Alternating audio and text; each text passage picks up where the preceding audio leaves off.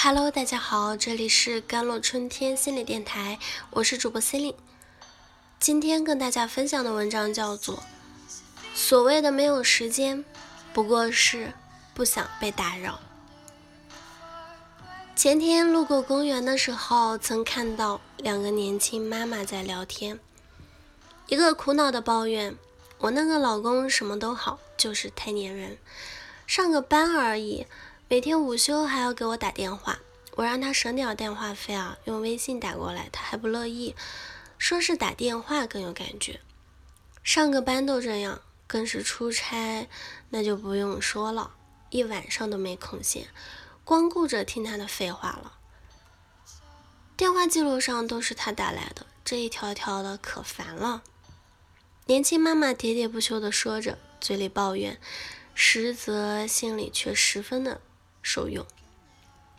过了好久，他才发现身边的朋友没有吭声，出于礼貌，他又问了朋友的情况。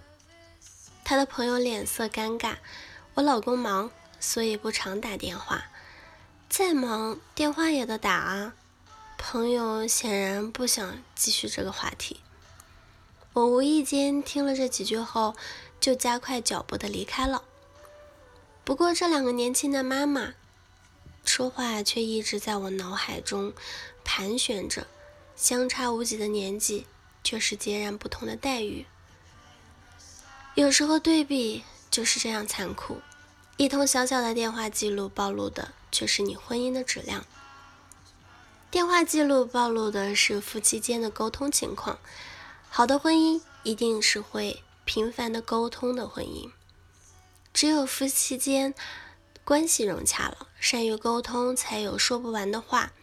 他们也许会争吵，也许会出现分歧，也许会掐掉电话，但是最终他们还是能冷静下来，找出解决的办法，因为他们从不拒绝通话。可偏偏很多人在婚姻中都忽略了这一点。曾经看过一则小调查，有 百分之五十八点九 的受访者表示啊，每天和爱人聊天时间不超过一小时，但这其中还有 百分之二十二点八 的受访者每天和爱人的聊天时间连半个小时都达不到。聊天时间尚且如此，通话时长无疑更是能省则省。拒绝沟通的婚姻多半是不幸的婚姻。电视剧《我们都要好好》当中，刘涛饰演的是寻找一名家庭主妇。出身书香门第的她，为了爱情嫁给了普通工人家庭出身的丈夫向前。然而结婚多年，她却患上了抑郁症。在意识到自己的身体状况可能无法照顾儿子后，寻找终于向丈夫提出了离婚。一段婚姻的破碎并不是无迹可寻的，当寻找无法控制病情企图自杀的时候，丈夫忙于工作并没有接电话。当寻找被疾病折磨终于住院的时候，丈夫却连看她的时间也没有，电话打过去也只有一句冷冷的回复，我不能去医院接你了。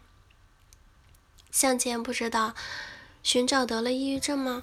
他不知道夫妻间需要沟通吗？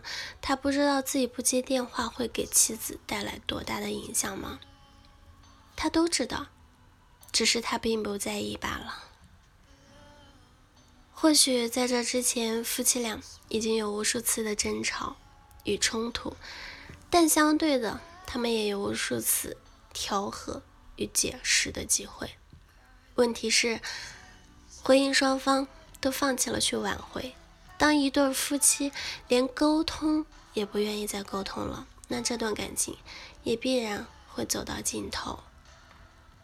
电话记录暴露的是夫妻间的理解程度，好的婚姻一定是互相理解的婚姻，只有相互理解，才会在出差在外道一声平安，才能在对方打来电话的时候及时回应。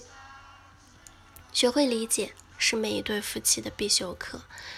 我的一位同事啊，有这样的大智慧，结婚之初，她就跟丈夫约法三章，不论以后谁去出差，每天都要给对方打一个电话。这个承诺，夫妻俩践行了十几年。上回碰到她，她正在接老公的电话，通话时间并不长，只有两分钟，不过就是道一句平安，让对方放心而已。小小一通电话，体现的是同事夫妻间的信任与理解。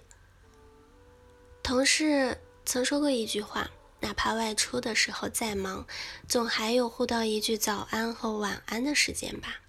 深以为然，时间都是挤出来的，只要愿意分一些时间给对方，总能找到机会。所谓的没有时间，不过是不想被打扰，也不想去理解的借口罢了。电话如此，婚姻更是如此。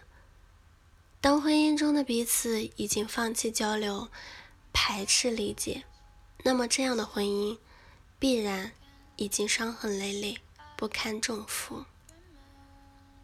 好了，以上就是今天的节目内容了。咨询请加我的手机微信号幺三八二二七幺八九九五，我是 Celine， 我们下期节目再见。